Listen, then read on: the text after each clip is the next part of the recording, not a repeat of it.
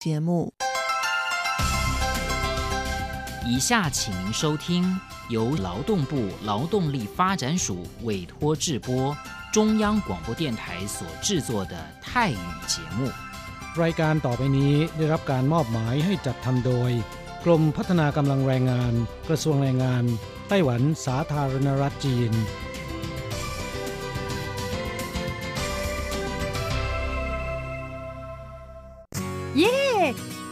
แล้ว พวกเราไปคาราโอเกะกันเถอะ ฉันมีธุระ เธอไปกันเถอะ เอ๊ะนานทีปีหนจะนัดไปร้องเพลงกัน หรือว่าเธอมีนัดกับชายหนุ่มจ้าใช่ก็ดีนะสิ ฉันจะไปทำงานหาเงินต่างหาก จริงเหรอ เลิกงานแล้วยังไปหาเงินได้อีกทำไมดีจัง ไปทำที่ไหนอะจริงสิ แถวนี้มีโรงงานหนึ่งช่วงนี้ต้องการคนงานชั่วคราว ช่วงวันหยุดฉันก็ไปทำงานพิเศษที่นั่นจะได้หาเงินเพิ่มขึ้นอีกหน่อย อยากจะซื้อคอมพิวเตอร์ให้ลูกชายที่เมืองไทยลำไพไม่ได้นะ กฎหมายไต้หวันกำหนดไว้ว่า พวกเราจะต้องทำงานให้เท่าแก่ที่ยื่นขออนุญาตนำเราเข้ามาทำงานในไต้หวันเท่านั้น การไปทำงานที่อื่น ถือว่าผิดกฎหมาย หากถูกจับได้จะถูกยกเลิกไปอนุญาตทำงาน ไม่เพียงถูกส่งกลับประเทศ ต่อไปก็เข้ามาทำงานในไต้หวันไม่ได้อีกแล้วฮะรุนแรงขนาดนั้นเลยเหรอ จะถูกส่งกลับประเทศไม่สามารถมาทำงานไต้หวันได้อีก งั้นฉันก็ไม่มีทางหาเงินส่งลูกเรียนมหาวิทยาลัยนะสิงั้นก็แย่กว่าเดิมมาสิ ใช่แล้ว ในเมื่อเราเข้ามาทำงานในไต้หวันแล้ว ก็ควรต้องปฏิบัติตามกฎหมายไต้หวัน จึงจะมีโอกาสหาเงินส่งกลับไปช่วยเหลือครอบครัว ฉันว่าเธอไปร้องเพลงกับฉันดีกว่านะอืมถูกอย่างที่เธอว่านั่นแหละ ฉันว่าฉันทำงานตามที่ระบุในสัญญาจ้างงานดีกว่า ไม่งั้นแทนที่จะหาเงินได้เยอะกว่าเดิม กลับถูกส่งตัวกลับประเทศซะนี่ใช่แล้วทำงานอยากถูกต้องตามกฎหมายดีกว่า ตอนนี้ไปร้องเพลงกับพวกเราได้หรือยังล่ะ ผู้ช่วยที่ดีของไต้หวันจูงมือกันก้าวไปข้างหน้า กรมพัฒนากำลังแรงงาน ร่วมฝ่าฟันไปพร้อมกับคุณ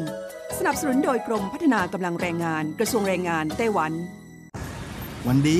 สัปดาห์ที่แล้วเธอไปไหนมาเหรอทำไมไม่เจอเลย ใช่ ฉันกลับเมืองไทยมาเพิ่งกลับมาเมื่อวานก่อนที่เอง แม่ดีจังเลย แต่ทำไมรีบกลับมาเร็วจังล่ะ ก็ต้องขอบคุณเท่าแก่ฉันละเท่าแก่ไปทำเรื่องให้ฉันเข้ามาทำงานไต้หวันอีกครั้ง โดยผ่านศูนย์บริการจ้างตรงของรัฐบาลไต้หวันฮะ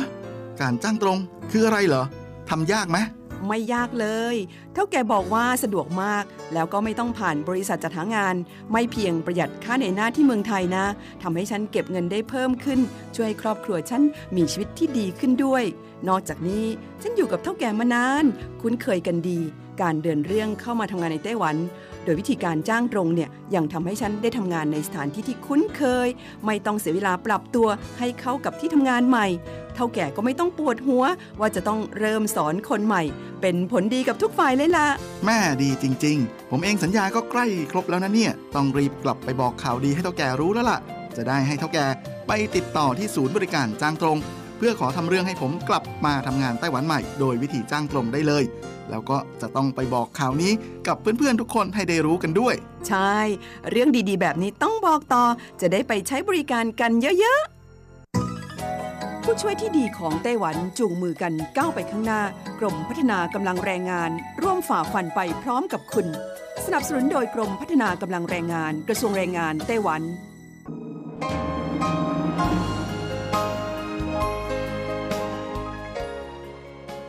กลับมาฟังขณะนี้ท่านกำลังอยู่กับรายการภาคภาษาไทย Radio Taiwan International หรือ RTI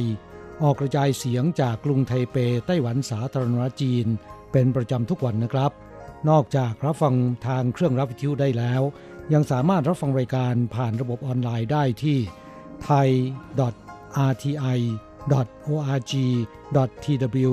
หรือที่ RTI Fanpage นะครับ ขอเชิญติดตามรับฟังรายการของเราได้ ตั้งแต่บัดนี้เป็นต้นไป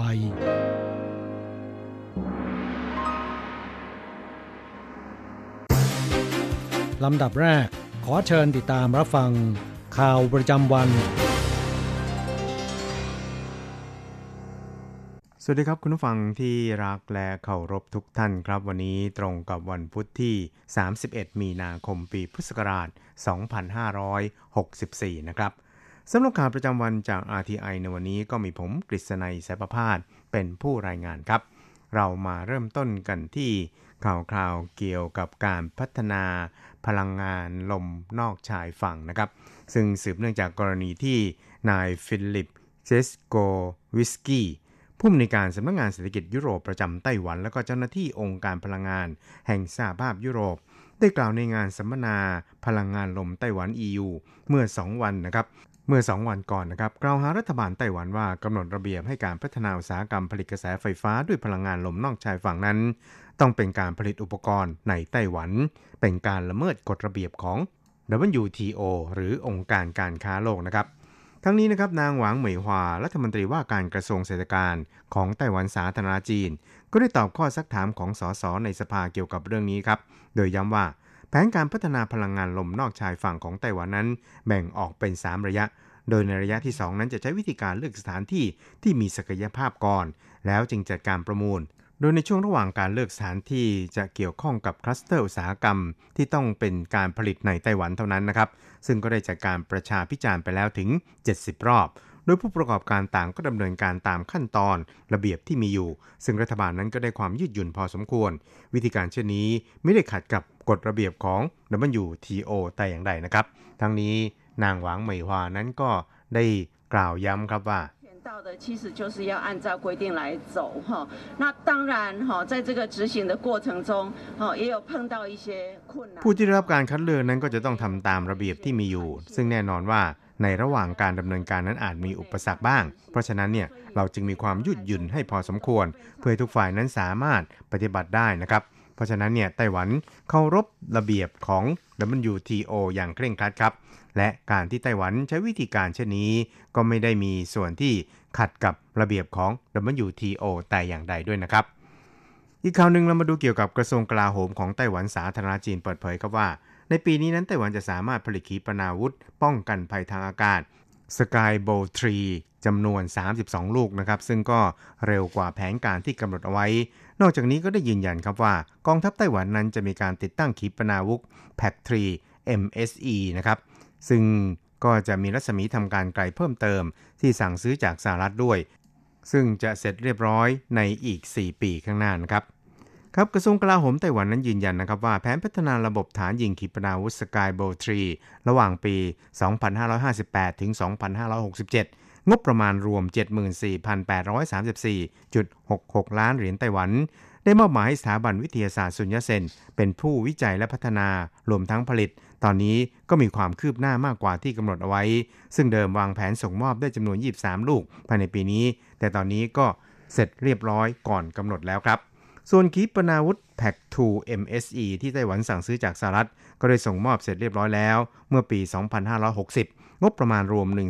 179,139 ล้านเหรียญไต้หวัน ซึ่งมีการติดตั้งเรียบร้อยแล้วด้วยเช่นเดียวกันนะครับนอกจากนี้นะครับในการประชุมร่วมการบริหารแผนเฉพาะกิจ รวม 22 ครั้ง แล้วก็การประชุมพิจารณางบประมาณ 8 ครั้ง ระหว่างไต้หวันกับสหรัฐ ได้เห็นชอบจัดซื้อ PAC-3 MSE โดยจะส่งมอบแล้วก็ติดตั้งในช่วงระหว่างปี 2568 ถึง 2569 ครับครับรายงานข่าวระบุว่า PAC-3 MSE นั้น มีสมรรถนะและก็ระยะทำการเหนือกว่าขีปนาวุธ PAC-3 ที่กองทัพไต้หวันมีใช้อยู่ในปัจจุบัน แล้วก็มีขนาดใหญ่กว่าด้วยนะครับ อีกข่าวหนึ่งมาดูเกี่ยวกับการฉีดวัคซีน แอสตราเซเนกาในไต้หวันกันนะครับ ซึ่งในช่วงสัปดาห์ที่ผ่านมานั้นก็มีการฉีดไปเพียงแค่ประมาณหมื่นโดสเท่านั้นเองครับ ซึ่งก็ล่าช้ากว่าแผนการที่วางไว้เพราะฉะนั้นเนี่ยในสัปดาห์หน้าก็อาจจะมีการขยายการฉีดวัคซีนให้กับเจ้าหน้าที่ทางการแพทย์ทั้งหมดนะครับครับ โดยการเริ่มต้นนี่นะครับเพิ่งฉีดไปแค่หมื่นโดสเท่านั้น เพราะฉะนั้นเนี่ยนายเฉินซือจง ผู้อำนวยการศูนย์บัญชาการ ควบคุมโรคระบาดไต้หวันก็ได้ตอบข้อสักถามของสสในสภาในวันนี้นะครับว่า จะประกาศอย่างเป็นทางการในวันนี้ ให้มีการฉีดเจ้าหน้าที่ทางการแพทย์ทั้งหมด ในสัปดาห์หน้าเป็นต้นไปครับ ซึ่งในเฉินซือจงบอกว่าน่าจะเริ่มสัปดาห์หน้านะการฉีดระลอกนี้นั้นก็จะฉีดให้กับเจ้าหน้าที่ด้านการแพทย์ทั้งหมด ซึ่งก็รวมถึงเจ้าหน้าที่ในสถานพยาบาลด้วยครับ ครับนอกจากนี้นะครับนายเฉินนั้นก็ยังเปิดเผยถึงการทำความตกลงวัคซีนที่ผลิตในไต้หวันนะครับว่า ตอนนี้ก็ตกลงที่จะมีการทำสัญญากันแล้ว ช่วงนี้เป็นการพิจารณาในสาระรายละเอียดของข้อตกลงครับ แต่จะมีการลงนามเมื่อใดก็ขึ้นอยู่กับการเจรจาในขั้นตอนสุดท้ายครับ อีกข่าวหนึ่งครับเรามาดูเกี่ยวกับดีเดย์หนึ่งเมษายนกลับไทยไม่ต้องใช้ Fit to Fly แล้วนะครับ แต่ว่าต่างชาตินั้นก็ยังคงจะต้อง มีผลตรวจโควิด -19 เป็นลบครับ ครับหลังจากที่เมื่อสัปดาห์ที่แล้วนะครับสำนักงงานการค้าและเศรษฐกิจไทยไทเป ได้ประกาศผ่อนปรนมาตรการกักตัว เพื่อป้องกันโรคเมื่อเดินทางเข้าประเทศไทย จากเดิม 14 วันเหลือ 10 วัน ตั้งแต่ 1 เมษายนเป็นต้นไปแล้วนี่นะครับสำนักงานการค้าและเศรษฐกิจไทยไทเป ก็ได้ประกาศเพิ่มเติม ผ่อนปรนมาตรการป้องกันโรคอีกนะครับ โดยเริ่มตั้งแต่วันที่ 1 เมษายนเป็นต้นไปเช่นเดียวกันนะครับ ซึ่งก็มีการยกเลิกการใช้หลักฐานใบรับรองแพทย์ ว่าเหมาะสมในการเดินทาง หรือที่เรียกกันว่า fit to fly ทั้งคนไทยและชาวต่างชาติ ที่ต้องการเดินทางเข้าประเทศไทยยังก็ดีครับสำหรับชาวต่างชาติที่จะเดินทางเข้าประเทศไทยนั้น ยังจะต้องมีหลักฐาน ใบรับรอง ผลการตรวจโควิด -19 เป็นลบนะครับ โดยจะต้องเป็นผลตรวจก่อนขึ้นเครื่อง ไม่เกิน 72 ชั่วโมงครับ อีกคราวนึงครับเราไปดูเกี่ยวกับประธานาธิบดีโซรันโกวิฟส์จูเนียนะครับแห่งสาธารณรัฐปาเลานำคณะผู้แทนเยือนไต้หวัน เพื่อเปิดตัว Travel Bubble กับไต้หวัน โดยจะมีกรุ๊ปนักท่องเที่ยวไต้หวันกรุ๊ปแรกเดินทางไปเที่ยวปาเลาในวันที่ 1 เมษายน แต่สิ่งที่ถูกจับตามองเป็นพิเศษก็คือนายจอห์นเฮนเนสซี่นิแลนด์เอกอัครทูตสหรัฐประจำปาเลาที่ร่วมเดินทางเยือนไต้หวันด้วย เนื่องจากเป็นเจ้าหน้าที่ระดับเอกอัครราชทูตของสหรัฐ คนแรกที่เยือนไต้หวันในรอบ 42 ปี นับตั้งแต่ที่ไต้หวันกับสหรัฐได้ยุติความสัมพันธ์ทางการทูตระหว่างกันเป็นต้นมาครับ ครับนักวิเคราะห์เชื่อว่า การเดินทางเยือนไต้หวันในคราวนี้ ของเอกอัครราชทูตสหรัฐประจำปาเลานะครับเป็นไปตามคำสั่งของกระทรวงต่างประเทศสหรัฐ ซึ่งมีความหมายลึกซึ้งยิ่งแสดงเห็นถึงความตั้งใจจริงในการที่จะร่วมกันปกป้องเสรีภาพประชาธิปไตยของไต้หวัน ของสหรัฐนะครับแต่ก็อาจล้ำเส้นที่จีนขีดเอาไว้นะครับสื่อในสหรัฐรายงานว่าสาธารณรัฐปาเลานั้นสถาปนาความสัมพันธ์การทูตกับไต้หวันตั้งแต่ปี 1999 และต่อมาตั้งแต่ปี 2017 เป็นต้นมาครับ จีนนั้นก็พยายามเกลี้ยกล่อมปาเลาให้ตัดสัมพันธ์กับไต้หวันแล้วหันไปคบกับจีนแทน โดยปักกิ่งนั้นจะตอบแทนด้วยเม็ดเงินจำนวนมหาศาลครับ แต่ก็ถูกประธานาธิบดีปาเลาในขณะนั้น ปฏิเสธ จนกระทั่งในเวลาต่อมา ปาเลาก็เดินตามแนวนโยบายต่อต้านจีนของสหรัฐมาโดยตลอดครับ ส่วนการเยือนไต้หวันของผู้นำปาเลาท่านนี้นั้นก็เป็นครั้งแรกที่เยือนต่างประเทศ หลังจากที่ท่านเข้ารับตำแหน่งผู้นำปาเลาครับ และก็เป็นผู้นำต่างชาติคนแรกที่เยือนไต้หวัน หลังการระบาดของโควิด -19 และที่ถูกจับตามองเป็นพิเศษก็คือประธานาธิบดีซูรันโกวิฟส์จูเนียเคยแสดงจุดยืนสนับสนุนการออกกฎหมาย Taipei Act ของสหรัฐ ส่วนเอกอัครราชสหรัฐประจำปาเลาท่านนี้ก็มีท่าทีที่ค่อนข้าง แข็งกร้าวต่อจีน มีประสบการณ์ด้านการทูตเกินกว่า 30 ปี และเคยประจำการที่ออสเตรเลียฮาวายฟิจิ และไอร์แลนด์ด้วยและแต่งตั้งให้ดำรงตำแหน่งนี้ ตั้งแต่เมื่อเดือนกันยายนปี 2019 ในยุคของอดีตประธานาธิบดีโดนัลด์ทรัมป์ครับครับอีกคราวหนึ่งครับเราไปดูกรมประกันสุขภาพแห่งชาติของไต้หวันได้รายงานเกี่ยวกับผลประกอบการของโรงพยาบาลต่างๆ ในไต้หวัน ที่มีการขอเบิกจ่ายจากกรมประกันสุขภาพแห่งชาติ 200 ล้านเหรียญไต้หวันขึ้นไปนะครับจำนวน 223 ราย พบว่ามีกำไรสูงถึงร้อยละ87 ของจำนวนโรงพยาบาลทั้งหมดนะครับและมีกำไรสูงสุดก็คือ โรงพยาบาลฉางเกิงลิงโคโดยปีที่ผ่านมาทำกำไรได้ถึง 7,222 ล้านเหรียญไต้หวัน ส่วนโรงพยาบาลที่ขาดทุนมากที่สุดนั้นก็คือโรงพยาบาลยาตง โดยขาดทุนถึง 434 ล้านเหรียญไต้หวันครับ สุดท้ายเราไปติดตามข่าวคราวเกี่ยวกับภัยแล้งที่อาจส่งผลกระทบต่อ ผลผลิตเกษตรที่กำลังจะเข้าสู่ตลาดในช่วงฤดูร้อนปีนี้ครับ ในช่วงนี้ไต้หวันต้องเผชิญหน้ากับภาวะภัยแล้งอย่างรุนแรงในรอบ 60 ปี นอกจากจะกระทบต่อน้ำใช้เพื่อการบริโภคแล้ว หากยังกระทบต่อด้านการเกษตรด้วย โดยคาดว่าจะกระทบต่อพืชผลเกษตรที่จะเก็บเกี่ยวในช่วงครึ่งแรกของปีนี้ถึง 11 ชนิดนะครับ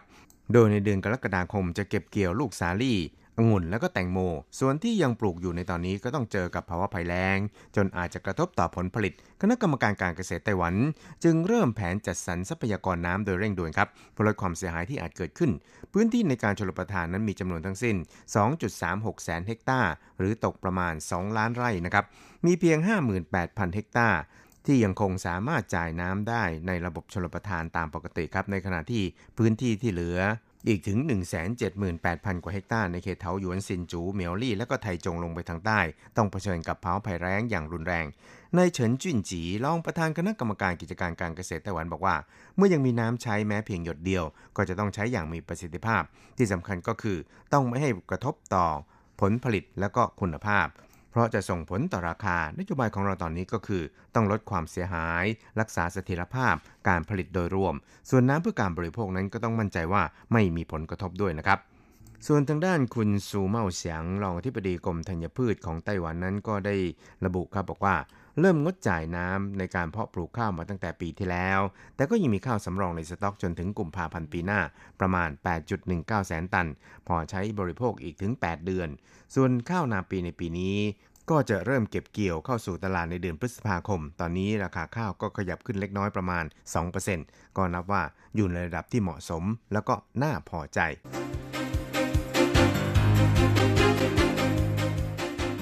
ต่อไปขอเชิญฟังข่าวต่างประเทศและข่าวจากเมืองไทยค่ะ สวัสดีค่ะคุณผู้ฟังที่เคารพ ช่วงของข่าวต่างประเทศและข่าวในเมืองไทย รายงานโดยดิฉันกัญจยากริชยาคมค่ะ ข่าวต่างประเทศสำหรับวันนี้นั้นเริ่มจากข่าวตำรวจนิวยอร์กจับชายต้องสงสัยที่ทำร้ายหญิงชราเอเชียได้แล้วกองกำลังอาชญากรรมจากความเกลียดชังของสำนักงงานตำรวจนิวยอร์ก ได้ออกตามหาผู้ก่อเหตุทำร้ายร่างกายสตรีสูงอายุวัย 65 ปี ชาวอเมริกันเชื้อสายเอเชียบนถนนแห่งหนึ่งในย่านใจกลางแมนฮัตตัน ซึ่งเป็นเขตการปกครองท้องถิ่นของนครนิวยอร์กตั้งแต่ช่วงบ่ายวันจันทร์ที่ผ่านมาตามเวลาท้องถิ่น โดยชายคนดังกล่าว ชกต่อยและเตะสตรีสูงอายุจนล้มกองบนพื้น และกระทืบศีรษะของเธออย่างน้อยสามครั้ง ล่าสุด ตำรวจนิวยอร์กจับกลุ่มตัวชายผู้ต้องสงสัยก่อเหตุคดีนี้ได้แล้ว เป็นชายผิวดำ ชื่อว่านายแบรนดอน เอลเลียตวัย 38 ปี จากการตรวจสอบประวัติอาทยากรรมพบว่า เขาได้รับโทษทันบนตลอดชีวิต จากข้อหาฆาตกรรมมารดา ส่วนการกระทำผิดครั้งนี้ ถูกเจ้าหน้าที่ตำรวจตั้งข้อหา กระทำผิดทางอาญา ฐานทำร้ายร่างกายผู้อื่น โดยมีมูลเหตุมาจากความเกลียดชังเชื้อชาติจากคลิปวิดีโอที่เผยแพร่ในโลกโซเชียลมีเดียแสดงให้เห็นว่า มีผู้เห็นเหตุการณ์ในที่เกิดเหตุ แต่ไม่มีใครพยายามที่จะเข้าไปปกป้องสตรีสูงวัย และมีชายคนหนึ่งปิดประตูอาคารใกล้กับที่เกิดเหตุใส่เธอ หลังจากลงมือก่อเหตุ ผู้ก่อเหตุเดินจากไปอย่างไม่ใยดี ทั้งนี้ข้อมูลของศูนย์ศึกษาเกี่ยวกับความเกลียดชังและแนวคิดสุดตรงระบุว่าอาชญากรรมที่เกิดจากความเกลียดชังในสหรัฐอเมริกา เพิ่มสูงขึ้น 149%ในปี 2563 เมื่อเทียบกับปี 2562 ข่าวต่อไป กรุงปักกิ่งตั้งโรงพยาบาลอินเทอร์เน็ตแห่งแรก โรงพยาบาลอินเทอร์เน็ตแห่งกรุงปักกิ่ง ซึ่งอยู่ในเครือของโรงพยาบาลวิทยาลัยการแพทย์ปักกิ่งยูเนียน ผ่านการพิจารณาจากคณะกรรมาการสาธารณสุขในพื้นที่ และกลายเป็นโรงพยาบาลอินเทอร์เน็ตแห่งแรกของปักกิ่ง ที่สามารถให้บริการติดตามผู้ป่วยโรคทั่วไป และโรคเรื้อรังบางส่วนผ่านอินเทอร์เน็ต ปัจจุบันได้เปิดแผนกต่างๆ รวม 19 แผนก ซึ่งรวมถึงแผนกโรคหัวใจ ต่อมไร้ท่อ และโรคผิวหนัง โดยให้บริการต่างๆ เช่นการตรวจคำวินิจฉัยอาการป่วย การให้คำปรึกษาออนไลน์ การตรวจและการทดสอบ รวมถึงการออกใบสั่งยาและบริการจัดส่งยา เมื่อผู้ป่วยปรึกษาอาการป่วย แพทย์เขียนใบจ่ายยา ผู้ป่วยที่ชำระเงินผ่านระบบออนไลน์แล้ว สามารถรอรับยาอยู่กับบ้านได้ ทั้งนี้ปัจจุบันกรุงปักกิ่งมีหน่วยงานการรักษาพยาบาล ที่เปิดให้บริการวินิจฉัยโรคแบบออนไลน์แล้วจำนวน 108 แห่ง นอกจากนี้ คณะกรรมาการสาธารณสุขกรุงปักกิ่ง ยังผลักดันให้การรักษาพยาบาลออนไลน์ พัฒนาไปอย่างมีคุณภาพ ด้วยการจัดตั้งแพลตฟอร์มการกำกับดูแลขึ้น เพื่อให้บริการในหลาย ๆ ด้าน รวมถึงการตรวจสอบข้อมูลแบบเรียลไทม์ให้แก่หน่วยงานรักษาพยาบาลที่เปิดให้บริการวินิจฉัยแบบออนไลน์ ต่อไปขอเชิญคุณผู้ฟังรับฟังข่าวในเมืองไทยค่ะ กระทรวงสาธารณสุขเผย ยอดรับวัคซีนรวม 184,477 โดสนายแพทย์เฉวตสรร นามวาท รักษาการแทนผู้อำนวยการกองควบคุมโรคและภัยสุขภาพในภาวะฉุกเฉิน กรมควบคุมโรคกล่าวว่า จากข้อมูลสถิติการกระจายวัคซีนโควิด -19 ตั้งแต่วันที่ 28 กุมภาพันธ์ ถึง 30 มีนาคม 2564 กระทรวงสาธารณสุขได้กระจายวัคซีนซีโนแวคจำนวน 197,20 โดส ไปยัง 13 จังหวัด วัคซีนแอสตราเซเนกา85,800 โดส และฉีดไปแล้วทั้งสิ้น 184,477 โดส แบ่งเป็นวัคซีนเข็มแรก 151,413 โดส เข็มที่ 2 จำนวน 29,064 โดส ซึ่งการกระจายวัคซีนเพิ่มเติมมีมาอย่างต่อเนื่อง โดยวัคซีนล็อตที่ 2 จำนวน 800,000 โดส จะกระจายไปใน 22 จังหวัด แบ่งเป็น 6 จังหวัดในการควบคุมโรค 8 จังหวัดในจังหวัดท่องเที่ยว และอีก 8 จังหวัดในการฟื้นฟูเศรษฐกิจตามแนวชายแดน รวม 640,000 โดส อีก 160,000 โดส เป็นการฉีดให้แก่บุคลากรทางการแพทย์ และเจ้าหน้าที่อสม ต่อไปเป็นอัตราแลกเปลี่ยนประจำวันพุธที่ 31 มีนาคม พุทธศักราช 2564 อ้างอิงจากธนาคารกรุงเทพสาขาไทเป โอนเงิน 10,000 บาทใช้เงินเหรียญไต้หวัน 9,310 เหรียญ แลกซื้อเงินสด 10,000 บาทใช้เงินเหรียญไต้หวัน 9,660 เหรียญ 1 ดอลลาร์สหรัฐใช้เงินเหรียญไต้หวัน 28.76 เหรียญแลกซื้อค่ะ คุณผู้ฟังคะนั่นเป็นช่วงของข่าวต่างประเทศและข่าวในเมืองไทย รายงานโดยดิฉันการจยากริชยาคมค่ะ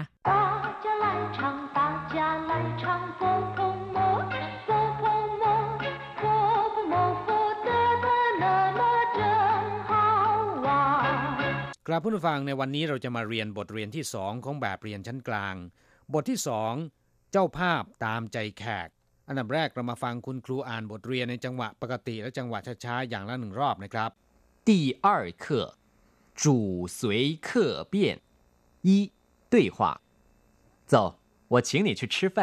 你要请我吃什么？主随客便那我来点菜喽。走我 请你去吃饭你要请我吃什么？主随客便那我来点菜了哦。 ครับเพื่อนผู้ฟังสนทนาบทนี้นะครับเป็นการคุยกันระหว่างคนที่รู้จักกัน ซึ่งอาจจะเป็นเพื่อนนะครับ โดยเพื่อนมาเที่ยวที่บ้านเจ้าของบ้าน หรือว่าภาษาจีนเรียกว่าจูเหรินจะทำหน้าที่เป็นเจ้าของบ้านที่ดีนะครับพาออกไปเลี้ยงที่ร้านอาหาร เจ้าของบ้านหรือผู้ที่เลี้ยงคนอื่นนะครับ ซึ่งในที่นี้ก็คือเจ้าภาพ เชิญชวนบอกว่าเจ้า我请你去吃饭เชิญครับ ผมเชิญคุณไปทานข้าวด้วยกันคำว่าเจ้าแปลว่าไป เป็นคำเชิญชวนนะครับ ถ้าพูดกันระหว่างเพื่อนฝูงก็คงจะพูดกันในลักษณะแบบนี้นะครับว่า ไป ผมเชิญคุณไปทานข้าวด้วยกัน แขกถามว่า你要请我吃什么คุณจะเลี้ยงดิฉันทานอะไร要请我ก็คือจะเลี้ยงผมหรือว่าจะเลี้ยงฉัน吃什么吃ก็คือทาน什么คืออะไร你要请我吃什么คุณจะเลี้ยงฉันทานอะไร主随客便เจ้าภาพนั้นต้องตามใจแขกอยู่แล้ว วัวไหลเตียนใช่ละออถ้าอย่างนั้นดิฉันก็จะเลือกหรือว่าสั่งอาหารเลยนะคะน่าหมายถึงว่าถ้าอย่างนั้นวัวไหลเตียนใช่ ฉันเลือกหรือว่าสั่งอาหารน่าวัวไหลเตียนใช่ละออถ้าอย่างนั้น ฉันสั่งอาหารเลยนะคำว่าละออในที่นี้นะครับ ก็หมายถึง นะ นะครับ หรือว่านะคะ ในภาษาไทยนะครับ เมื่อทราบความหมายในบทสนทนาบทนี้แล้วนะครับ ต่อไปเรามาดูคำศัพท์ และก็วลีใหม่ๆ ในสนทนาบทนี้กัน 二生字与生词主主随随便便方便方便次次下次下次主人主人随便 随便客人客人点菜点菜特别特别重要重要 ครับผู้ฟังเรามาดูความหมายของศัพท์ใหม่ๆ เหล่านี้นะครับจูแปลว่าเจ้าของหรือว่าเจ้าภาพ หรือเจ้านายก็ได้นะครับสวยแปลว่าตามหรือว่าติดตาม อย่างเช่นว่าสวยฉงก็คือติดตามนะครับ เปี้ยน แปลว่า สะดวกสบาย ไม่ยุ่งยาก ซึ่งคำเต็มคำนี้ควรพูดว่า ฟังเปี้ยนซื่อแปลว่า ครั้ง อย่างเช่นว่าช่าซื่อครั้งถัดไปช่างซื่อครั้งที่ผ่านมาจูเรนเจ้าภาพ คนที่ต้อนรับหรือว่าเลี้ยงคนอื่นนะครับคำคำนี้ยังสามารถแปลเป็นความหมายว่าเป็นนายนะครับ อย่างเช่นว่าคนใช้เวลาเรียกเจ้านายเนี่ยก็จะเรียกว่าจูเรน สวยเปี้ยน ตามสบาย ไม่ต้องเคร่งเครียดหรือไม่ต้องสีเรียดนะครับ หรืออะไรก็ได้เช่นว่าถามว่าจะเอาอะไร เมื่อเราจะตอบว่าเอาอะไรก็ได้ เราก็ต้องพูดว่าสวยเปี้ยนเคอเหรินคำว่าเคอแปลว่า แขกนะครับ แขกในที่นี้ไม่ได้หมายถึงแขกที่มีหนวดเครานะครับ แขกในที่นี้หมายถึงว่าบุคคลที่มาเยี่ยมที่บ้านเรา มายังถิ่นของเรา หรือบุคคลที่เราจะเลี้ยงอาหารแก่เขาเรียกว่าเคอ เมื่อเติมคำว่าเหรินเข้าไปก็ไม่ได้ทำให้ความหมายเพี้ยนไปนะครับเคอเหรินก็คือแขกหรือว่าอาคันตุกะนั่นเอง เตียนใช่ สั่งอาหารหรือว่าเลือกอาหารคำว่าเตียนแปลว่านับ ตรวจเช็ค เมื่อรวมกับคำว่าใช่ที่แปลว่าผักหรือว่าอาหารแล้วนะครับ ก็จะมีความหมายว่าสั่งอาหารหรือว่าเลือกอาหาร เทอเปียพิเศษ นอกเหนือจากธรรมดาคำว่าเทอนะครับ แปลว่าพิเศษ เปียก็คืออื่นๆ เมื่อนำมาสองคำมาผสมเข้าด้วยกันก็จะได้ความหมายว่าพิเศษไม่ธรรมดา จุ้งเย่าสำคัญคำว่าจุ้งแปลว่าหนัก เช่นว่าเขินจุ้งหนักมากคำว่าเย่าแปลว่าสำคัญ อย่างเช่นว่า ใจเย่าถีเย่าแปลว่าประเด็นหรือว่าหัวข้อสำคัญ เมื่อนำเอาคำว่า จุ้งกับเย่ามาผสมเข้าด้วยกันนะครับ ก็จะมีความหมายว่าสำคัญเขินจุ้งเย่า หมายถึงสิ่งที่สำคัญมากครับผู้ฟังหลังจากที่ทราบความหมายในคำศัพท์บทเรียนบทนี้ผ่านไปแล้วนะครับ ทีนี้เราก็จะมาฝึกหัดพูดตามคุณครูนะครับ三练习你点的菜都很特别谢谢我是随便点的点的菜大家都喜欢最重要下次你请我吃饭我来点菜可以 你点的菜都很特别谢谢，我是随便点的。点的菜大家都喜欢最重要。下次你请我吃饭，我来点菜。可以。三练习สฝึกหัดพูด你点的菜都很特别อาหารที่คุณสั่งพิเศษมาก谢谢 我是随便点的ขอบคุณ ผมสั่งไปตามธรรมดาหรือผมก็สั่งทั่วไปนั่นแหละ ไม่ได้พิเศษอะไร点的菜大家都喜欢最重要ทุกคนชอบอาหารที่สั่งเป็นเรื่องที่สำคัญมาก下次你请我吃饭我来点菜คราวหน้าหรือครั้งต่อไป คุณเลี้ยงข้าว ดิฉันจะขอเป็นฝ่ายสั่งอาหาร可以 ได้ครับคำว่าเคยนอกจากแปลว่าได้แล้วนะครับก็ยังมีความหมายในทำนองที่ว่าอนุญาตด้วยครับเพื่อนผู้ฟังบทเรียนบทนี้ก็คงจะทำให้ท่านที่ต้องการจะเลี้ยงข้าวเพื่อนคนจีนสักมื้อหนึ่งนะครับ แต่ว่าพูดไม่เป็นสามารถที่จะสื่อความหมายได้รู้เรื่องมากขึ้น ต่อไปเราจะมาฟังคุณครูอ่านบทเรียนขอให้ทุกคนอ่านตามด้วย第二课主随客便一对话走我请你去吃饭 你要请我吃什么主随客便那我来点菜喽走，我请你去吃饭。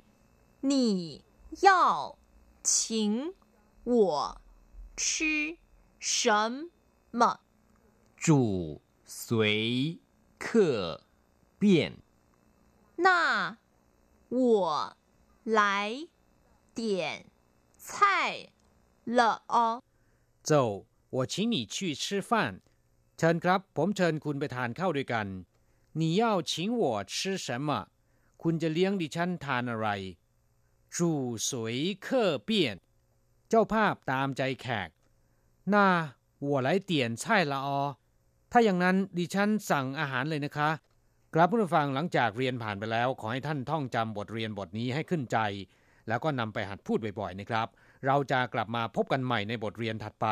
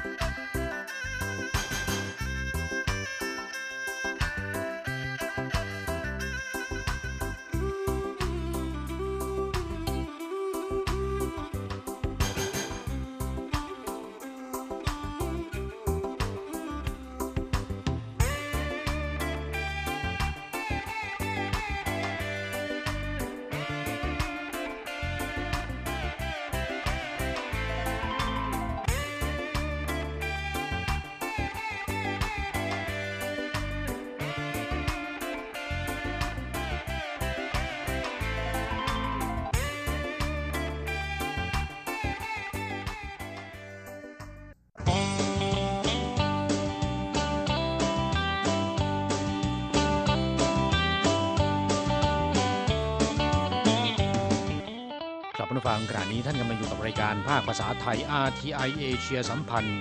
ลำดับต่อไปขอเชิญท่านมาร่วมให้กำลังใจแด่เพื่อนแรงงานไทยที่ประสบปัญหาและความเดือดร้อน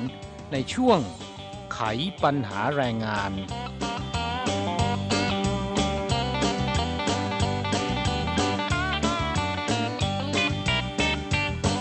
ครับแรงงานต่างชาติที่เดินทางมาทำงานที่ไต้หวัน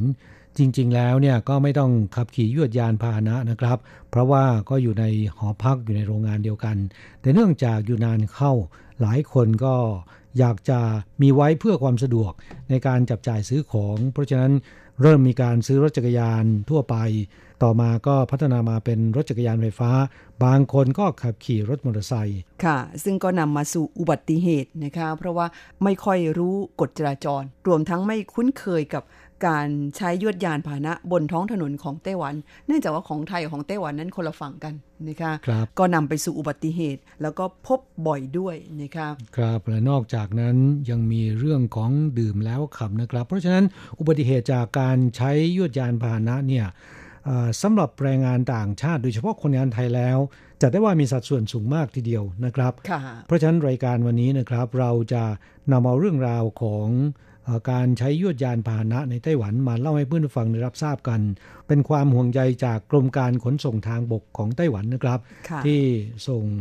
เอกสารพวกนี้มาให้เราช่วยประชาสัมพันธ์ ให้คนงานไทยได้รับทราบนะครับ เราเริ่มจากรถจักรยานยนต์หรือมอเตอร์ไซค์กันก่อนนะคะสำหรับในไต้หวันนั้นเขามีกฎระเบียบ ซึ่งความจริงก็คล้ายกับเมืองไทยนะคะนั่นก็คือ คนที่จะขับขี่รถมอเตอร์ไซค์ได้เนี่ยหนึ่งต้องมีใบขับขี่ นะคะแล้วก็สำหรับคนไต้หวันที่จะมีใบขับขี่นั้น ต้องมีอายุครบ 18 ปีบริบูรณ์ขึ้นไป แต่สำหรับคนงานไทยหรือว่าคนไทยในไต้หวันแล้ว ที่ขับขี่มอเตอร์ไซค์กันนั้นก็มีไม่น้อยทีเดียวที่ไม่มีใบขับขี่นะคะครับโดยเฉพาะคนงานไทยเนี่ยอ่าส่วนใหญ่ไม่มีใบขับขี่กัน ซึ่งในความเป็นจริงแล้วไม่สมควรเป็นอย่างยิ่งนะคะเพราะถ้าคุณถูกตรวจพบอ่าหรือว่าเกิดอุบัติเหตุขึ้นเนี่ยไม่มีใบขับขี่นี่โทษหนักกว่าเดิมนะคะครับและยังต้องสวมใส่หมวกกันน็อก ที่ได้มาตรฐานนะฮะ ค่ะ นอกจากนี้แล้ว ห้ามดื่มแล้วขับนะคะ หรือแม้แต่เสพยาเสพติด แล้วมาขับขี่รถจักรยานยนต์ไม่ได้เดิดขาด นอกจากนี้ถ้าหากว่าคุณเป็นเจ้าของรถจักรยานยนต์ หรือว่ามอเตอร์ไซค์เนี่ยต้องซื้อประกันภัยนะคะมิฉะนั้นแล้วถือว่าผิดกฎหมายกลับสำหรับคนที่ขับขี่ไม่ว่าจะรถมอเตอร์ไซค์หรือว่ารถจักรยานจักรยานไฟฟ้านะครับ ต้องระมัดระวังนะ การเลี้ยวในสี่แยกต้องระมัดระวังไม่เหมือนกับที่เมืองไทยนะครับ ค่ะ ต้องใช้วิธีเลี้ยวแบบ 2 ตอนนะคะ คือคุณจะเลี้ยวไปเลยเนี่ยไม่ได้ ต้องไปรออยู่ในช่องที่เขาเอ่อกำหนดไว้สำหรับรถมอเตอร์ไซค์ที่จะเลี้ยวโดยเฉพาะ ครับในทางที่เราจะไปนะฮะ ค่ะ หลังจากไฟเขียวแล้วถึงจะตรงไปได้ จะเลี้ยวแบบไปเลยไม่ได้นะครับ นั่นเกิดอุบัติเหตุได้ง่าย ๆ นะฮะ ค่ะอ่าอันนี้เป็นเรื่องสำคัญแล้วก็อ่านั่นถือว่าฝ่าฝืนกฎจราจรด้วยนะคะ โดยเฉพาะในสี่แยกบางแห่งเนี่ยปริมาณรถเยอะมาก หากคุณเลี้ยวแบบนั้นเนี่ยมักจะเกิดอุบัติเหตุได้ง่ายนะคะครับและหากว่าเพื่อนผู้ฟังแรงงานไทยนะครับ ที่ขับขี่รถมอเตอร์ไซค์รถจักรยาน หรือว่าจักรยานไฟฟ้านะครับ เมื่อเวลา ขับไปตามท้องถนนเนี่ยโดยเฉพาะที่สี่แยกจะเห็นเส้นทะแยงเป็นสีเหลืองเนี่ยค่ะเขตนั้นห้ามจอดนะค่ะอ่าอันนี้ก็ต้องระมัดระวังนะคะ อีกทั้งผู้ที่ขับขี่รถจักรยานยนต์ หรือรถจักรยานไฟฟ้าเนี่ยไม่ควรขับเข้าไปในเลนใน ต้องขับเลนนอกสุดนะคะ แต่ถ้าครับหากว่าถนนบางช่วงที่มีหลาย ๆ เลนเนี่ยยังสามารถใช้ได้ 2 เลนนอกนะคะ ครับซึ่งจะตรงข้ามกับที่เมืองไทย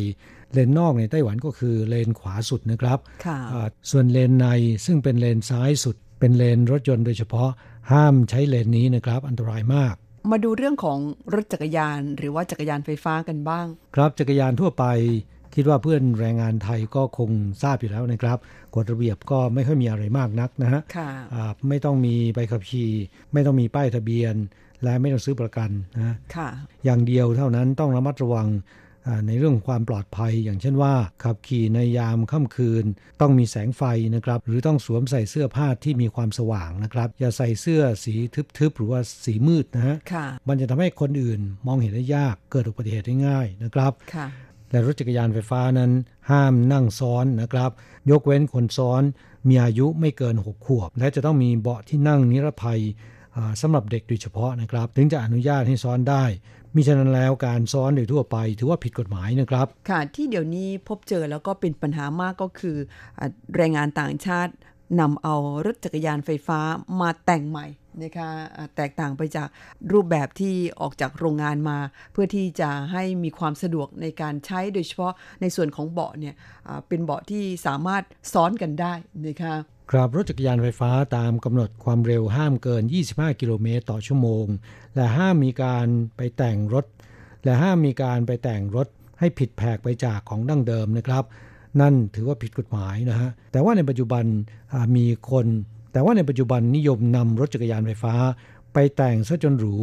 บางคันคล้ายกับรถมอเตอร์ไซค์หรือบิ๊กไบค์เสียด้วยซ้ำนะและความเร็วก็พอๆกับรถมอเตอร์ไซค์นั่นถือว่าผิดกฎหมาย หากถูกตรวจพบนะครับ ปรับหนักเลยทีเดียวนะ คือปรับหลายกระทงครับหรือบางทีตำรวจอาจจะไม่มีการตรวจในเรื่องนี้ แต่หากว่าเกิดอุบัติเหตุขึ้นมา ถึงเวลานั้นก็จะมีความผิดหลายกระทงนะ ความจริงแล้วไม่ใช่ว่าเราไม่สนับสนุนผู้นฟังนะคะ การใช้รถจักรยานไฟฟ้านั้นใช้กันได้ แต่ก็ขอให้ใช้ด้วยความระมัดระวังพยายามหลีกเลี่ยง เอาไปปรับแต่งปรับความเร็วให้มันสูงขึ้นมา อันนั้นไม่เพียงผิด กฎหมาย มันยังอาจจะก่อให้เกิดอันตรายได้โดยง่ายด้วยนะคะครับไม่ว่าจะขี่รถมอเตอร์ไซค์จักรยานไฟฟ้า หรือว่ารถจักรยานก็ตามนะครับ เวลาที่ขับขี่เนี่ยห้ามใช้โทรศัพท์มือถือนะฮะมันอันตรายมากนะครับ และผิดกฎหมายด้วยนะคะนอกจากนี้แล้วหากเกิดอุบัติเหตุเนี่ยนะคะก็ต้องแจ้งผู้นฟังว่า ถ้าเราโชคไม่ดีจริง ๆ เกิดอุบัติเหตุเนี่ยต้องรู้วิธีการจัดการนะคะก็คือทางที่ดีแล้วไม่ควรจะออกจากสถานที่เกิดเหตุ ต้องแจ้งเจ้าหน้าที่ตำรวจนะคะ โดยผู้นฟังสามารถใช้มือถือกด 110 แจ้งเจ้าหน้าที่ตำรวจว่าคุณเกิดอุบัติเหตุขึ้น เพื่อให้ทางเจ้าหน้าที่ตำรวจนั้นเข้ามาช่วยจัดการนะคะครับแต่หากว่ามีคนบาดเจ็บนะครับ ก็ให้โทรแจ้งสายด่วน 119 นะครับ เพื่อให้รถพยาบาลมารับผู้ที่บาดเจ็บ ไปรับการรักษานะฮะ ค่ะ อันนี้เป็นเรื่องที่มีความสำคัญต้องจำสายด่วนสองสายนี้ไว้ให้ดีนะคะ 110 แจ้งตำรวจ 119 แจ้งรถพยาบาลค่ะครับที่ต้องย้ำอีกครั้งหนึ่งก็คือระมัดระวัง อย่าดื่มแล้วขับนะครับ มีความเสี่ยงสูงทีเดียวที่จะเกิดอุบัติเหตุ และที่ต้องระมัดระวังอีกข้อหนึ่งก็คือ เวลาที่เราจะขับขี่ยวดยานพาหนะนะครับ ไม่ว่าจะไปไหนก็ตาม ควรจะศึกษาเส้นทางให้ดีให้เรียบร้อยก่อนนะครับ บางคนไม่รู้เส้นทางก็ขี่ไปรีเปื่อยนะครับ ขึ้นทางด่วนก็มีนะอันตรายมาก บางคนใช้ GPS หรือว่าใช้ระบบนำทางในมือถือ บางทีอาจจะดูไม่ค่อยรู้เรื่องนะครับ พาเราไปในทางที่ผิดทำให้หลงทาง เสียเวลายังไม่ค่อยเท่าไหร่ ถ้าเกิดอุบัติเหตุขึ้นมาโดยเฉพาะ พาเราขึ้นไปบนทางด่วน จะอันตรายมากเลยทีเดียวนะครับ ค่ะ เพราะว่ารถมอเตอร์ไซค์นั้นในความเป็นจริงเนี่ยเขาห้ามขับขึ้นทางด่วนนะคะคยกเว้นรถมอเตอร์ไซค์ขนาดใหญ่ตั้งแต่ 250ซีซีขึ้นไปเนี่ยเขาให้ใช้ทางมอเตอร์เวย์นะคะซึ่งความเร็วยังไม่สูงเท่ากับทางด่วนโดยทั่วไป แต่ว่ามอเตอร์ไซค์ธรรมดานั้นก็ห้ามขึ้นนะคะครับทางด่วนไต้หวันเนี่ยห้ามคนเดินเท้า ห้ามรถจักรยาน ห้ามรถจักรยานไฟฟ้า หรือว่ารถจักรยานยนต์ รถมอเตอร์ไซค์ขึ้นไปนะครับ ผู้ใดฝ่าฝืนจะถูกลงโทษปรับ 3,000 เหรียญไต้หวัน หากไม่ชำระค่าปรับตามกำหนดเวลานะครับ ก็จะต้องเสียค่าปรับเพิ่มเป็นเท่าตัวเป็น 6,000 เหรียญนนะฮะค่ะในอดีตเนี่ยมีแรงงานไทยแล้วก็แรงงานเวียดนาม หลงทางปั่นจักรยานขึ้นทางด่วนมาแล้วหลายครั้ง ถึงขั้นที่บางคนถูกรถชนเสียชีวิตไปแล้วก็มีนะครับจึงเตือนเพื่อนแรงงานไทยต้องระมัดระวัง อย่างล่าสุดมีคนงานฟิลิปปินส์6คนนะครับ ขับรถมอเตอร์ไซค์สามคันด้วยกัน ขึ้นทางด่วนสายสิบแถว เยี่ยนเฉานครเกาสงปรากฏว่าถูกตำรวจทางด่วนสกัดกั้นนะครับ แล้วก็ช่วยเหลือลงมาได้อย่างปลอดภัย แต่อย่างไรก็ตามโดนปรับไปคนละสามพันเหรียญ ค่ะยังดีที่ไม่เกิดอุบัติเหตุนะคะเพราะว่ารถที่วิ่งบนทางด่วนในไต้หวันนั้น ใช้ความเร็วสูงนะคะแล้วก็ปริมาณรถค่อนข้างเยอะเลยทีเดียวมอเตอร์ไซค์คันเล็กนิดเดียว บางทีเนี่ยเขาอาจจะมองไม่เห็นนะคะกลับจากเรื่องของจักรยานไฟฟ้าจักรยานยนต์ แล้วก็รถจักรยานทั่วไปแล้วนะครับ ช่วงนี้เรามาแวะพักฟังเพลงสักหนึ่งเพลงแล้วสักครู่กลับมาคุยกันต่อ จากการขับร้องของเสกโลโซ มอไซรับจ้าง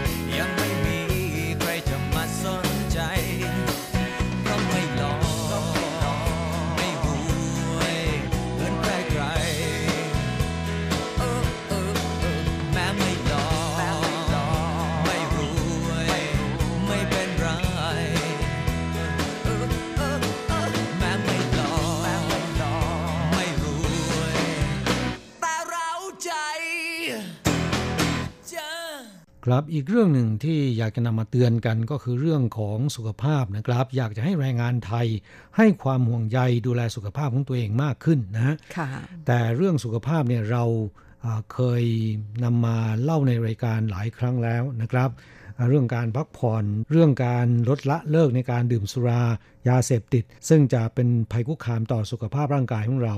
รวมไปจนถึงเรื่องของอาหารการกินนะคะครับอยากให้เพื่อนผู้ฟังเนี่ยอ่าดูแลสุขภาพของตนเองโดยเริ่มจากเรื่องของอาหารการกินก็ต้องระมัดระวัง ในวันนี้นอกจากเรื่องเหล่านี้แล้ว มีอีกเรื่องหนึ่งที่ เราไม่ค่อยได้เตือนกันนะคะแล้วก็ไม่คาดคิดมาก่อนว่า มันจะเกิดอ่าปัญหาแล้วก็กลายเป็นอันตรายร้ายแรงถึงขั้นชีวิตนะคะครับเมื่อกลางเดือนมีนาคมที่ผ่านมานี้ มีแรงงานไทยรายหนึ่ง อายุเพียงแค่ 28 ปีเท่านั้นนะครับค่ะเดินทางมาทำงานที่ไต้หวันอาอยู่แถวภาคกลาง คนงานไทยรายนี้เหล้าไม่กินบุหรี่ไม่สูบแถมยังชอบออกกำลังกายด้วยการเล่นกีฬาด้วย ดูจากอุปนิสัยที่กล่าวมาแล้วข้างต้นเนี่ยน่าจะเป็นคนที่มีสุขภาพร่างกายแข็งแรงสมบูรณ์นะค่ะแต่เมื่อกลางเดือนมีนาคมที่ผ่านมานี้จู่ๆคนงานไทยรายนี้บ่นบอกว่ามีอาการเจ็บที่เท้า เนื่องจากภาวะ เล็บขบ เพราะฉะนั้นจึงลาหยุดพักหนึ่งวัน ช่วงกลางวันก็นอนอยู่ในห้องคนเดียวนะครับ พอช่วงค่ำเพื่อนร่วมห้องอาเลิกงานแล้วก็ทำอาหารกิน ปลุกให้เจ้าตัวตื่นขึ้นมาทานอาหารร่วมกัน ปรากฏว่าแข็งไปทั้งตัวแล้วนะฮะเสียชีวิตไปแล้วนะคะครับเสียชีวิตในลักษณะที่ไหลตายนะฮะค่ะ แต่จากการตรวจชนสูตรศพของนิติเวชเบื้องต้นสันนิษฐานว่าแรงงานไทยรายนี้นะครับ เสียชีวิตเพราะว่าหัวใจแล้วก็ไตล้มเหลวนะฮะค่ะ แต่สาเหตุหลักก็คือ ไม่ดื่มน้ำดื่มแต่เครื่องดื่มที่มีรสชาติหวาน ล่ามบอกว่าเคยเตือนหลายครั้งแล้ว อย่าดื่มแต่เครื่องดื่มอย่างเดียว ต้องดื่มน้ำสะอาดทั่วไปแต่ว่าเจ้าตัวก็ไม่ฟังนะ บอกว่าน้ำทั่วไปเนี่ยมันไม่อร่อย ต้องดื่มเครื่องดื่มที่มีรสชาติ คงเป็นเพราะว่าเคยชินแล้ว ซึ่งปัจจุบันเนี่ยก็มีผู้คนจำนวนไม่น้อยทีเดียวที่ไม่ค่อยชอบดื่มน้ำเปล่านะคะแต่ว่าชอบดื่มเครื่องดื่มที่มีส่วนผสมของน้ำตาล ต้องมีรสชาติหวานๆเข้าไว้ถึงจะดื่มได้นะคะซึ่งหากว่าดื่มแบบนี้เป็นเวลายาวนาน แล้วก็ไม่ค่อยดื่มน้ำเนี่ยส่งผลเสียต่อร่างกายในหลายด้านด้วยกันนะคะอันดับแรกเนี่ยคือไม่รุนแรงนักก็ทำให้อ้วนนะคะแล้วก็ครับในอนาคตอาจจะกลายเป็นโรคเบาหวานอ่าแต่ถ้าหากว่านานไปหรือถึงขั้นรุนแรงเนี่ยก็จะตามมาด้วยเรื่องของโรคหัวใจ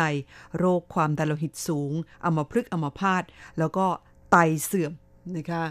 นอกจากนี้แล้วอะยังอาจจะไปถึงสมองเสื่อม จอประสาทตาเสื่อม และถึงขั้นเสียชีวิตก่อนวัยอันควรด้วย ครับเพราะฉะนั้นในรายการวันนี้เราก็เตือนให้เพื่อนแรงงานไทย ต้องให้ความสำคัญกับการดื่มน้ำเปล่านะครับ เพราะว่าหาง่ายตามโรงงานต่างๆ ก็มีให้อยู่แล้วนะครับ หรือบางคนอาจจะพิถีพิถันหน่อย ไปซื้อน้ำขวดก็ยังได้นะครับ แต่ไม่ใช่เป็นเครื่องดื่มที่ปรุงแต่งรสและกลิ่นนะ ค่ะ น้ำมีความสำคัญต่อร่างกายอย่างไรบ้างเนี่ย วันนี้เรามาทบทวนกันอีกครั้งหนึ่งนะคะ เพราะเพื่อนผู้ฟังบางคนเนี่ยอาจจะมองข้ามความสำคัญของน้ำไป คุณผู้ฟังทราบไหมคะว่าในร่างกายของมนุษย์เราเนี่ยมีน้ำเป็นส่วนประกอบถึง 70%ทีเดียวนะคะดังนั้นน้ำจึงมีความจำเป็นและสำคัญต่อร่างกายมนุษย์เป็นอย่างยิ่ง ตั้งแต่โครงสร้างที่เล็กที่สุดของร่างกายได้แก่เซลล์ เนื้อเยื่ออวัยวะ แล้วก็ระบบต่างๆ ในร่างกายค่ะ ครับน้ำในที่นี่หมายถึงน้ำเปล่านะฮะค่ะ ไม่ใช่เครื่องดื่มรสหวานนะ น้ำเนี่ยมีผลต่อการเจริญเติบโตของเซลล์ และก็เนื้อเยื่อในร่างกาย การสร้างเซลล์ใหม่นะครับ และดูแลไม่ให้เซลล์เสื่อมสภาพก่อนเวลาอันควรทำให้ร่างกายและผิวพรรณดูสดชื่น มีชีวิตชีวาเปล่งปลั่ง มีน้ำมีนวลไม่แก่เร็วนะครับ ค่ะ นอกจากนี้น้ำยังเป็นองค์ประกอบสำคัญในการสร้างเม็ดเลือดนะคะ รวมไปถึงการลำเลียงเลือดไปยังส่วนต่างๆ ของร่างกายด้วย น้ำเนี่ยยังเป็นองค์ประกอบสำคัญของระบบเผาผลาญพลังงานในร่างกายก่อให้เกิดกระบวนการเผาผลาญของเสียต่างๆ ในร่างกายอ่า และก็เสริมสร้างความแข็งแรงของเซลล์และเนื้อเยื่อในร่างกายเพื่อการเจริญเติบโตของร่างกายนะครับ แล้วก็ยังเป็นองค์ประกอบสำคัญต่อการปรับสภาวะความสมดุลของร่างกาย เช่นความเป็นกรดด่างของร่างกาย ยังผลให้ร่างกายแข็งแรง ปราศจากโรคภัยไข้เจ็บนะครับ ค่ะ น้ำยังมีผลต่อการย่อยอาหาร การดูดซึมอาหารที่ย่อยแล้ว รวมไปจนถึงการขับของเสียออกจากร่างกาย อันนี้ยังต้องเน้นนะคะเรื่องของการขับของเสียออกจากร่างกาย คุณหวังทราบไหมคะว่า เอาของเสียออกจากร่างกายนี่สำคัญกว่าคุณทานอะไรเข้าไปซะอีกนะคะอืมเพราะครับถ้าหากว่าร่างกายของคุณเนี่ยสะสมของเสียไว้มาก ๆ ไม่ว่าจะเป็นปัสสาวะหรืออุจจาระก็ตาม อันนั้นจะทำให้ร่างกายของคุณเนี่ยเสื่อมสภาพแล้วก็เป็นอันตรายอย่างยิ่งนะคะครับมีพิษนะฮะค่ะ แล้วก็น้ำเนี่ยมีส่วนสำคัญในการช่วยให้ขับถ่ายอ่าราบรื่น คล่องขึ้น ใครที่ท้องอืดท้องผูกนะครับ ไม่ค่อยถ่ายประมาณครึ่งหนึ่งขึ้นไป เกิดจากดื่มน้ำน้อยนะฮะ ค่ะ นอกจากนี้แล้วน้ำยังมีผลต่อการทำงานของระบบประสาทในร่างกายด้วยทั้งส่วนกลาง ซึ่งก็คือสมอง ประสาทไขสันหลัง แล้วก็เส้นประสาทฝอยทั่วร่างกาย ให้ทำงานได้ตามปกติ รวมไปจนถึงระบบประสาทอัตโนมัติที่ควบคุมการทำงานของ อวัยวะภายในทั้งหมดของร่างกายด้วย กลับที่กล่าวมาทั้งหมดนี้เป็นเพียงแค่บางส่วนเท่านั้นนะครับ เพราะฉะนั้นจะเห็นได้ว่าการดื่มน้ำเนี่ยเป็นเรื่องที่มีความสำคัญต่อร่างกายของมนุษย์มากนะ โดยปกติแล้วควรจะดื่มน้ำวันละ 6-8 แก้ว หรือ 1-2 ลิตรนะครับและต้องคำนึงถึงน้ำที่ดื่มควรจะเป็นน้ำที่สะอาดปลอดภัย และดีต่อสุขภาพร่างกายด้วยนะ แล้วก็อยากจะเสริมอีกนิดนึงเรื่องของวิธีการดื่มน้ำนะคะ บอกให้คุณดื่มน้ำมากๆเนี่ยวันละ 6-8 แก้วหรือประมาณ 1-2 ลิตร ไม่ใช่หมายความว่าคุณดื่มแก้วใหญ่ ๆ เข้าไปทีละ2-3แก้วไม่ใช่นะคะ คุณควรจะดื่มทีละน้อยนะคะ ด้วยการจิบทีละอึกสองอึก แต่ว่า จิบบ่อยๆนะคะอันนี้จะเป็นผลดีต่อร่างกาย แล้วก็ไม่ต้องร้อยคุณรู้สึกกระหายค่อยดื่มน้ำถ้าคุณรู้สึกกระหายค่อยไปหาน้ำมาดื่มนั้นหมายความว่าร่างกายของคุณเริ่มขาดน้ำแล้วนะคะก็จะส่งผลเสียต่อระบบต่างๆ ในร่างกาย ไม่ต้องรอให้กระหายค่อยดื่ม ควรที่จะเตือนตัวเองอยู่เสมอว่าให้จิบน้ำบ่อยๆ ครับแม้นว่าจะแนะนำให้ดื่มน้ำวันละ 6-8 แก้ว หรือ 1-2 ลิตรต่อวันนะครับแต่จริง ๆ แล้วเนี่ยไม่ได้มีปริมาณที่ตายตัวว่าเราควรจะดื่มน้ำเท่าไหร่ เพราะอาหารที่เรากินเข้าไป แล้วก็พฤติกรรมในการใช้ชีวิตของเราต่างกันนะครับ จึงอาจจะทำให้ความต้องการน้ำในแต่ละคนไม่เท่ากันไปด้วย เช่น หากว่าออกกำลังกายก็ควรดื่มน้ำเพิ่มมากกว่าเดิม อีกประมาณ 1.5 ถึง 2.5 แก้วนะครับ เพื่อชดเชยปริมาณของน้ำที่เสียออกไปผ่านเหงื่อเป็นต้นนะฮะสรุปก็คือผู้ฟังต้องให้ความสำคัญกับการดื่มน้ำนะคะอย่าดื่มน้ำน้อย หากคุณดื่มน้ำน้อยเนี่ย มันส่งผลเสียต่อร่างกายหลายอย่างเหลือเกิน และสัญญาณเตือนว่าคุณดื่มน้ำน้อยก็คือ เวลาคุณไปเข้าห้องน้ำปัสสาวะออกมาเนี่ยสีมันจะเข้มเป็นพิเศษนะคะคนั่นหมายความว่าคุณเริ่มดื่มน้ำน้อยแล้ว แล้วก็ไตของคุณทำงานหนัก ควรดื่มน้ำน้อยเนี่ยยังมีปัญหาอีกอย่างหนึ่งก็คือเป็นนิ่วในไตได้ง่ายนะฮะ คือมีข้อเสียมากมายนะคะ เพราะฉะนั้นทางที่ดีแล้วต้องดื่มน้ำให้เพียงพออแล้วก็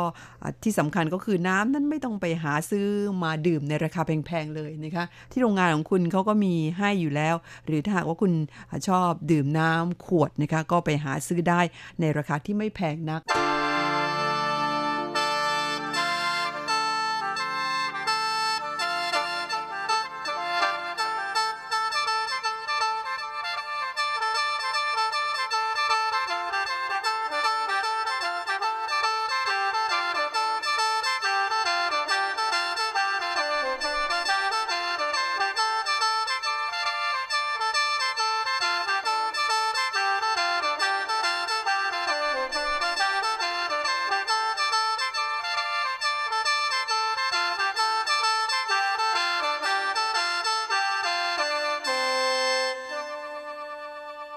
ครับช่วงนี้มาต่อปัญหาที่เพื่อนแรงงานไทยถามเข้าสู่รายการนะครับ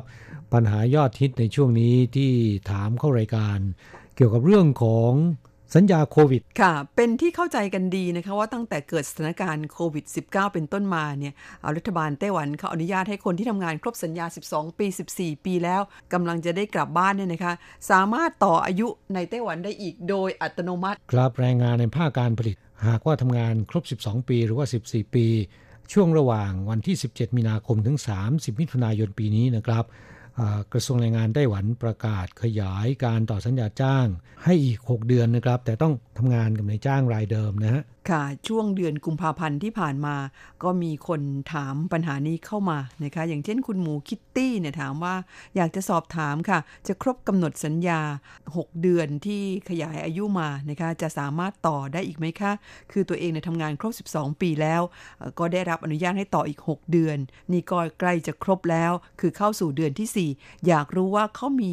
ต่อให้อีกหรือเปล่านะคะแล้วก็ยังมีคุณอารีเหอเกานะคะบอกว่า สวัสดีค่ะ ขอถามหน่อย คนงานที่มาทำงานที่ไต้หวันครบ 12 ปีแล้ว จะต่ออีก 6 เดือน ตามที่รัฐบาลอนุญาต ทางในจ้างเขาก็ต้องการจะให้ต่อสัญญา แต่ล่ามไม่ทำเรื่องให้ เราจะทำยังไงคะ ครับกฎหมายการจ้างงานของไต้หวันเนี่ยกำหนดให้แรงงานต่างชาติภาคการผลิตนะครับ สามารถทำงานในไต้หวันได้ รวมสะสมแล้วเนี่ยไม่เกิน 12 ปีนะฮะ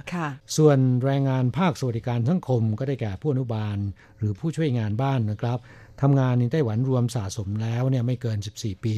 แต่เนื่องจากเกิดการแพร่ระบาดของเชื้อไวรัสโคโรนาสายพันธุ์ใหม่ หรือที่เรียกกันว่าโควิด -19 นะครับ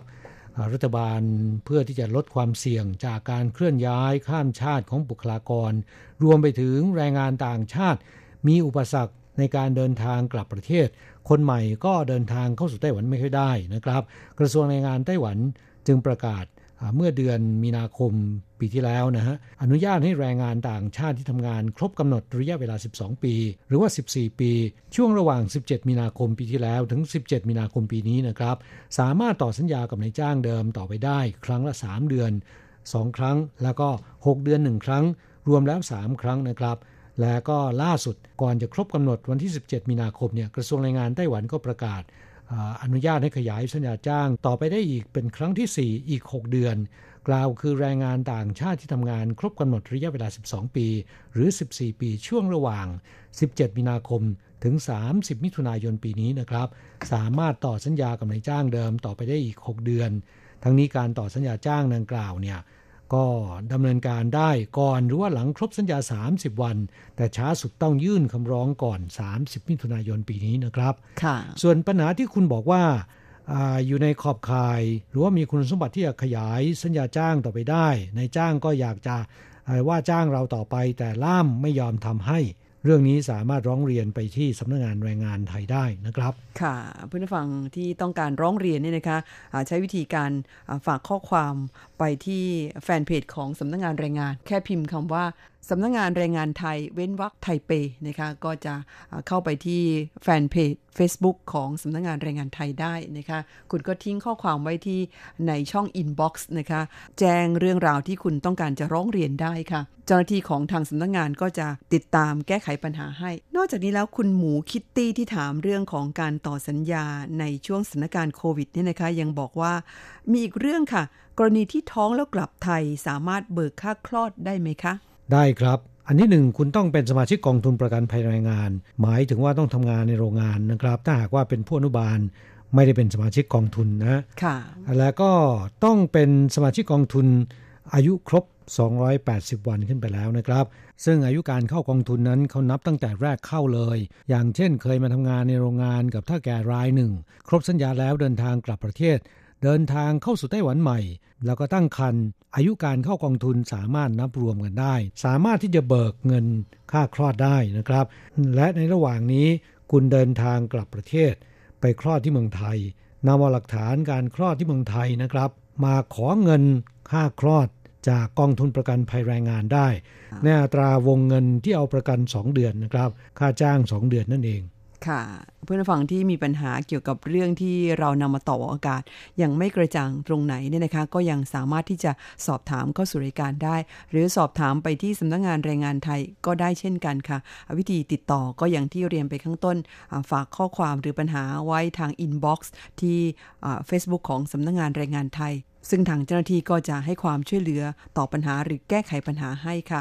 ช่วงนี้เวลาของเราเหลือน้อยเต็มทีสำหรับรายการวันนี้นั้น